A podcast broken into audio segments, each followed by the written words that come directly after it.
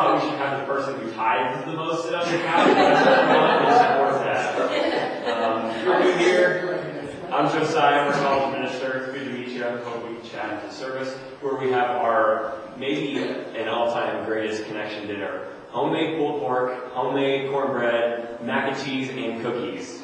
This is going to be a winner. Uh, I'm super psyched about it.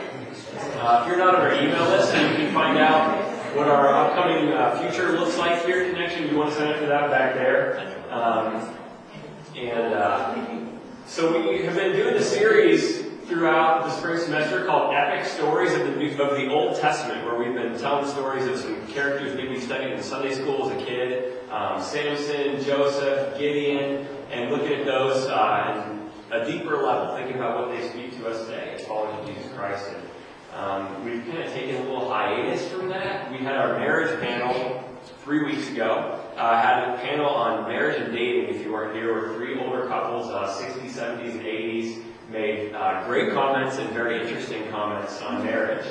Or I'd ask them a question about marriage and they would just say whatever they wanted, which, which happened quite frequently. it was a great time. Um, but tonight we're going to go in a little different direction. I want to share a story with you. A few years ago, a friend of mine graduated from college, and she moved to a new city, a big city, and she wanted to get plugged into a church. Uh, her faith was really important to her, and she also wanted to make friends. And so she went to this church on Sunday morning, and then she checked out their young adult service, kind of like Connexion, but for people who are young in their career.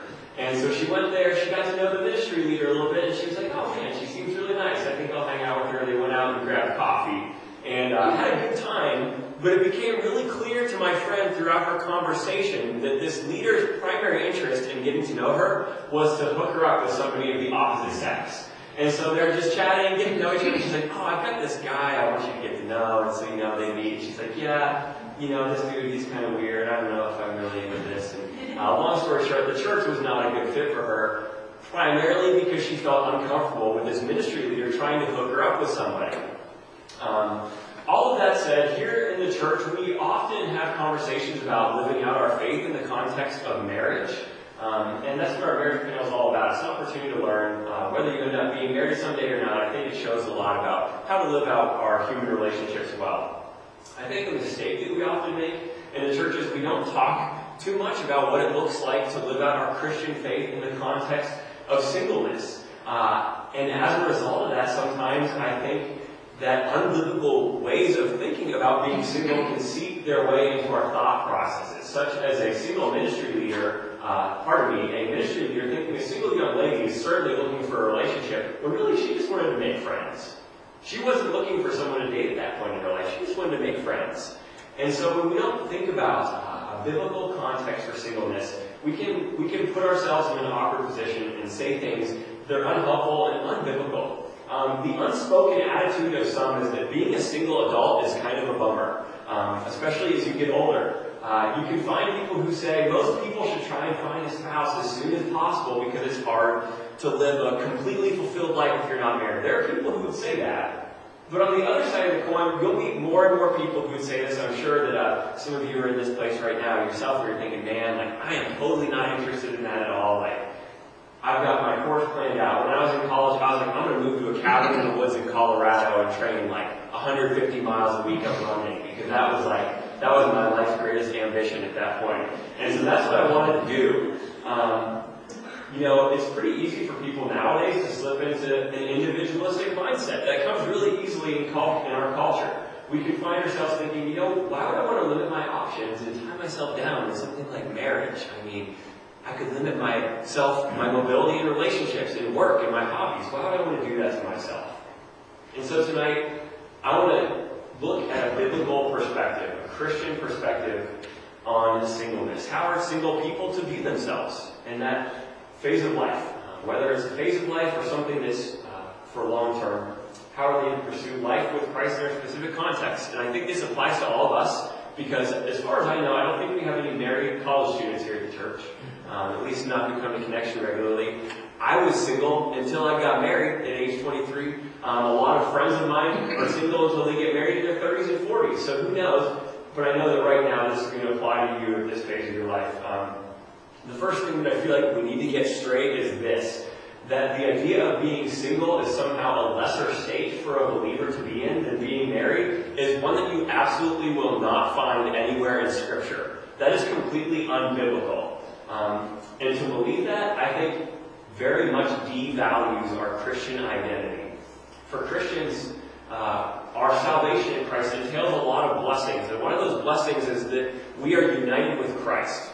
Union with Christ is what we're talking about. And that's that through faith in Jesus, we're united to Him. We're in Christ. There's no condemnation for those who are in Christ. We heard that scripture. It's telling us we're not vaguely associated with Jesus, like we're just Facebook friends or something. Uh, we're fans of His. We're actually in Him. Uh, the book of Galatians, Paul writes about it this way. He says, I have been crucified with Christ, and I no longer live, but Christ lives in me. The life I now live in the body, I live by faith in the Son of God, who loved me and gave himself for me. And so what he's saying is that when we trust Jesus, we become different people. We're in Christ, and Christ is in us. That's our union with him. It's at the most core part of our being, and we can't be separated from him. We're intertwined with Christ. What can separate us from the love of Christ? Not death nor life, or angels or rulers, things present or things to come. And so that union with Christ is by grace and through faith. And it's a union that is unconditional and permanent. An unconditional and permanent relationship. And so if you think about Scripture, interestingly enough, one of the pictures that Scripture gives for that relationship that we have with God is marriage. Marriage is an illustration of God's love for us in Christ. It's the most intimate and committed of human relationships. It's a human, a human covenant relationship, a relationship that is permanent and binding, one that's um, given until someone passes away. It's that deep of a relationship. But that human covenant, as powerful, as big as it is, it's only a reflection of the perfect union, the perfect covenant relationship which every believer has with God by faith in Jesus Christ and the grace that He gives us.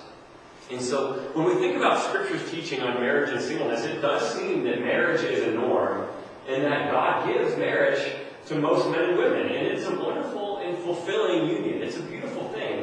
However, anyone who's married will tell you it's a far from perfect union. No husband and wife are able to, to love one another with the perfect love that God has for us in Jesus Christ. It's only a shadow. It's a great gift. But it's only a shadow of that perfect love God has for us in Christ. And marriage is only temporary.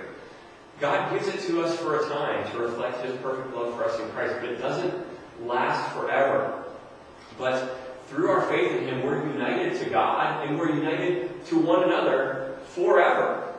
And so sin, right now, it might get in the way from experiencing a relationship with God in a perfect way. We mess things up. We mess up our relationships with one another because of our sin. That's the reality of our broken world. Sin screws things up. But we can look forward to the day that Christ comes again or calls us home to the place He's prepared for us. Because then we'll be able to experience perfect relationship with God and perfect relationship with one another. That ultimate union, that ultimate covenant relationship that marriage only holds a candle to. And so if we think about it, that union that we have with Christ, that's at the core of our identity now and forever. That's what defines who we are.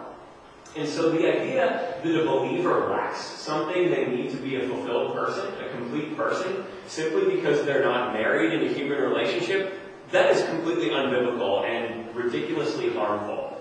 Um, the deepest needs and desires of the human heart, they're never going to be fulfilled by a spouse because only Jesus can do that. And there are a lot of people who hope and long for a spouse to fulfill that role in their life, to fill that hole that all of their deepest longings and needs. Oh man, when I just find that person, then I'll be complete. Let me tell you, if you're looking to a spouse to complete you and fulfill you in that way, you're going to face a ton of disappointment when you walk down that aisle because there is not a human being on this planet who will ever be able to fulfill you completely. Only Jesus Christ can do that. Those things only come from knowing Christ, trusting Him and learning what it means to find your life in Him. Only Christ can satisfy the deepest longings of our hearts. So what else does the Bible say about singleness and marriage? I want to look at Matthew 19. Uh, Jesus teaches here that singleness is a gift from God that he gives to some, and it's one that he empowers those people to live out.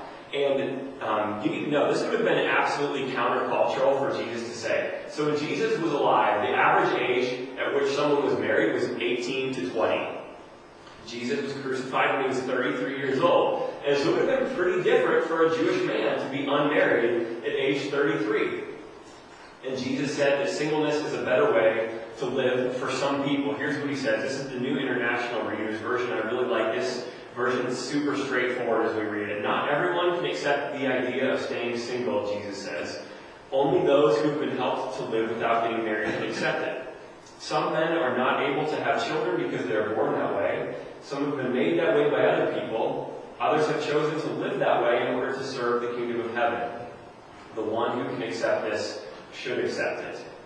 And so, as we read this passage, I think it's really clear that Jesus didn't think he was the only person who would ever be called to live in singleness because he had like his perfect fellowship with God or something. That doesn't seem to be what he's saying. He says singleness is a gift for those to whom God gives it. That's how the NIV and the ESV say it. Not everyone can receive this teaching, but only to those whom it has been given. And so, living long term as a single person isn't for everybody, but it is for some people. And as Jesus says, those people whom it's given, God empowers to live it out. And he taught that there are real benefits to being a single person. If you look at the end of that passage, he says you can give more of yourself to knowing and serving God when you don't have a spouse. You only have so much time and energy and heart to give. And if a lot of that's going towards a person, that's less that can go towards God. It only makes sense. Um, he certainly doesn't teach here that marriage is a bad thing. That's definitely not something that Jesus taught. But he does say that singleness is also a good thing.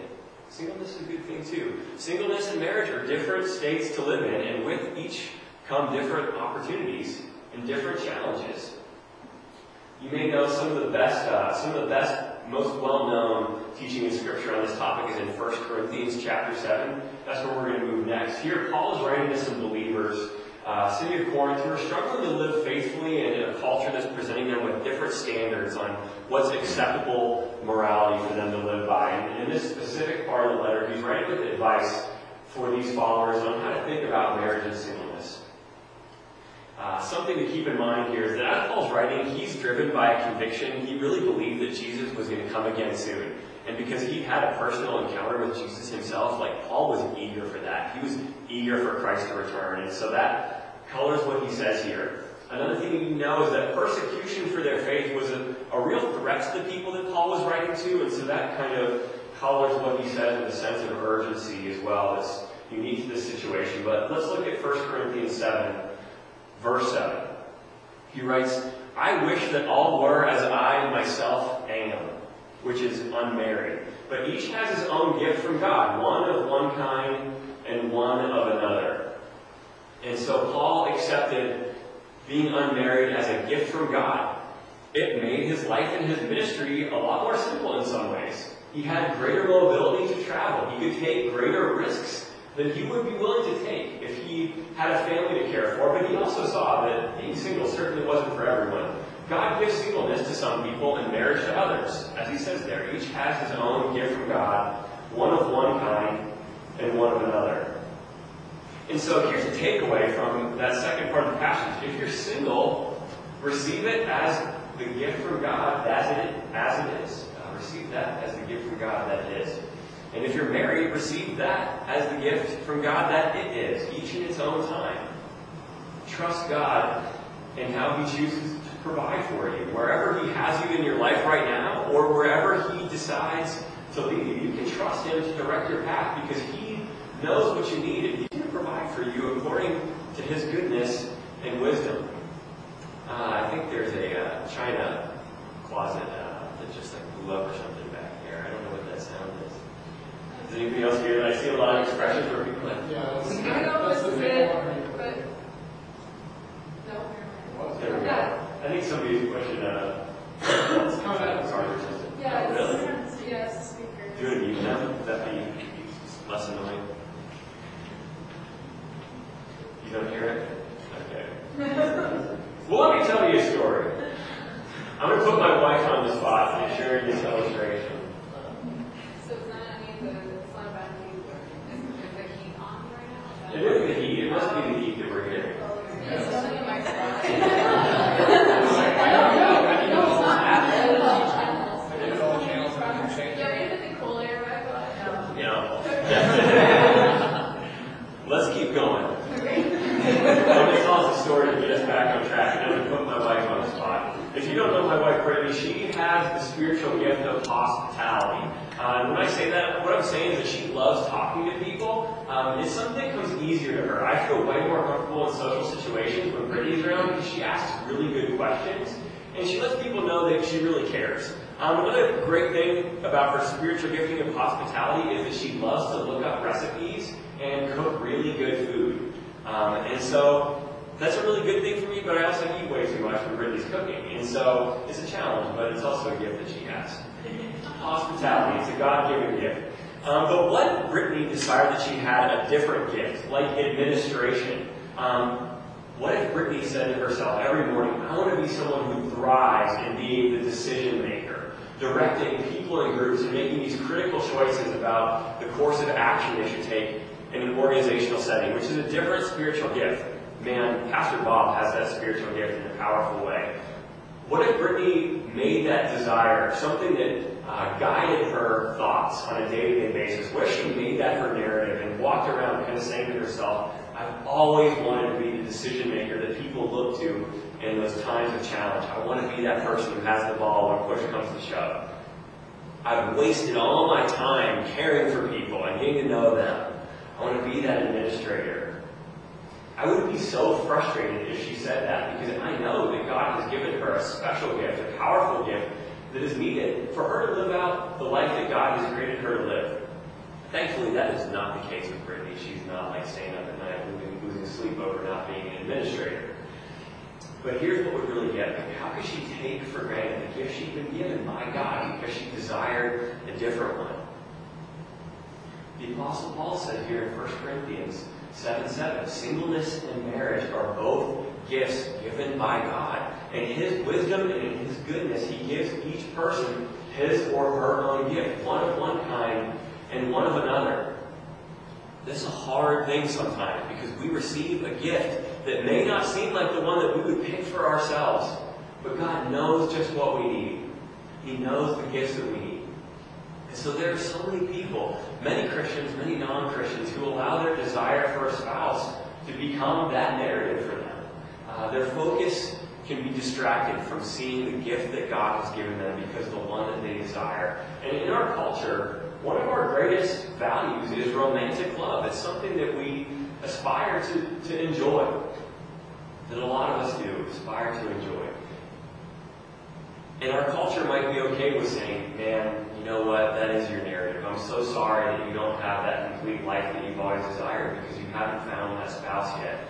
But in our faith, we as Christians, we're to value the love of God for us in Jesus Christ above all else, and to know that God's care for us is enough, that we can be complete people who are fulfilled in Him, people of hope, people of joy as we walk through life. And that can be really hard.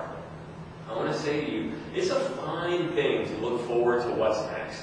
If you're someone who's really looking forward to marriage, that's something you're desiring, that is a fine thing. It's a good thing. But don't live in opposition to the gift that God has given you now because you're so much desiring that gift you want in the future. Don't look past the gift He's giving you in the present because of what you want in the future. That's unfaith. And I say that out of love. I'm not trying to be cold or trying to be harsh. I say that out of love. I know that some of you hear this message and you're looking forward to that. I want you to know I've been there. I've been in your shoes. I've been in that time of waiting. But you can trust that God knows just what you need. You can trust that He'll provide for you. You can know that He'll bring that person to you that He has for you, or He'll give you more grace to live as a faithful follower of Christ, complete and fulfilled in Him, even as you walk through that. Either way, God won't disappoint you and He won't waste your time because right where you are, God wants to grow you closer to Him. And there's nothing that's more valuable than that. And so concern yourself with following Him. Trust Him to direct your path moving forward according to His wisdom and goodness. And so Paul continues on this topic in chapter 7. I want to read one more passage and then conclude with just a few more thoughts. Uh, let's read verses 27 through 29 and then 32 to 35. Are you pledged to a woman? Do not seek to be released. Are you free from such a commitment? Do not look for a wife. Are you bound to a wife? Do not seek to be free. Are you free from a wife? Do not seek a wife. But if you do marry, you have not sinned. And if a betrothed woman marries, she has not sinned. Yet those who marry will have worldly troubles, and I would spare you that. This is what I mean, brothers. The appointed time has grown very short. Remember the context. From now on, let those who have wives live as though they had none. I want you to be free from anxieties. The unmarried man is anxious about the things of the Lord, how to please the Lord, but the married man is anxious about worldly things, how to please his wife, and his interests are divided. And the unmarried or betrothed woman is anxious about the things of the Lord, how to be holy in body and spirit. But the married woman is anxious about worldly things, how to please her husband. And I say this for your own benefit. Do not lay any restraint upon you, pardon me, not to lay any restraint upon you, but to promote good order and secure your undivided devotion to the Lord. And so here's the spark note summary of that passage. It's a long one. Essentially, what Paul says there is that marriage and singleness, they're both good conditions to live in. Both are a good place to be. They're different, with different challenges, different opportunities.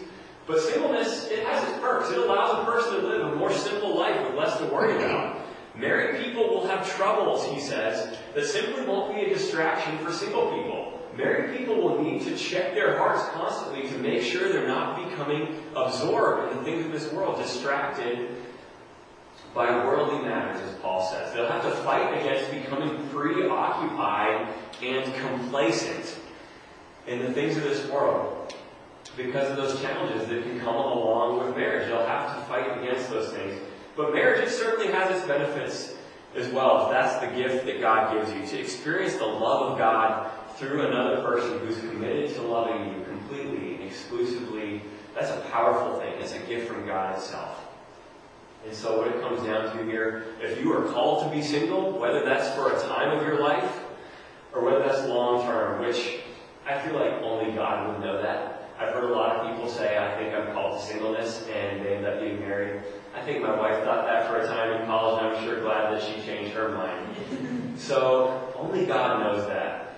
Receive whatever gift God gives you as a gift from Him. He wants to work in you and through you in a unique way right now, wherever you are in your life. And so take advantages of the unique opportunities that come with being single. You have an opportunity right now to build relationships in a way that you won't have when you have a family, to pour into friendships um, in the community with both believers and non-believers. It's not going to be there when you're married. Take advantage of those opportunities. Look for ways that you can get involved. Build friendships. Pour into those relationships. Make an eternal impact. Whether that's learning from a more mature believer or mentoring someone who's a younger believer or getting to know somebody building the life of somebody who doesn't know Christ, take advantage of the opportunity you have to do that. And root yourself in Christian community as a single person. Find deep Christian community, a place where you can be encouraged and supported because you need that, but also a place where you can encourage and support other people because God wants to use you in their lives as well. He wants to use you in this phase of your life to make an impact for his eternal purposes. And so if someday God decides to change your relationship status, that's going to be cool too. That's cool too. Enjoy that as a gift from God that it is, and make it, make take advantage of that opportunity to make the most of those new advantages uh, and opportunities that are going to come along with that relationship as well. And so Paul's advice for all of us here, whether you're married or unmarried, is the same. He says, remember the time is short. The time is short, so secure your undivided devotion to the Lord. What he's saying is this remember, your time here is only temporary. Make the most of it by pursuing Christ in whatever situation you're in.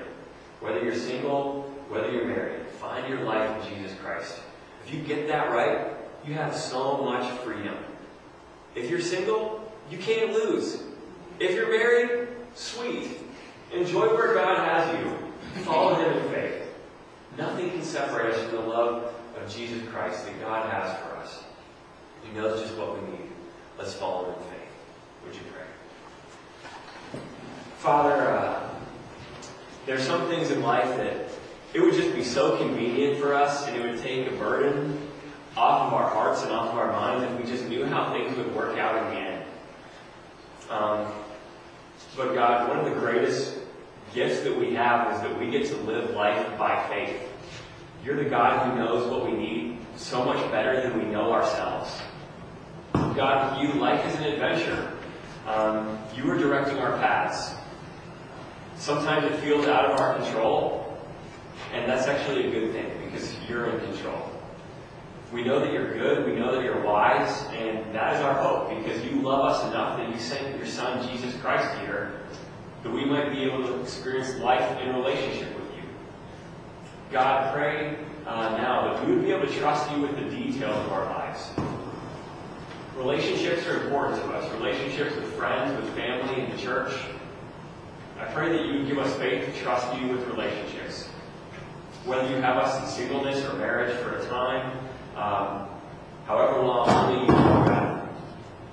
Help us be people who trust you, not to turn away from the gift that you have given us because we would desire a different one, whether we're married or single. But to make the most of the opportunities we have to serve and to love others right where you have us, God.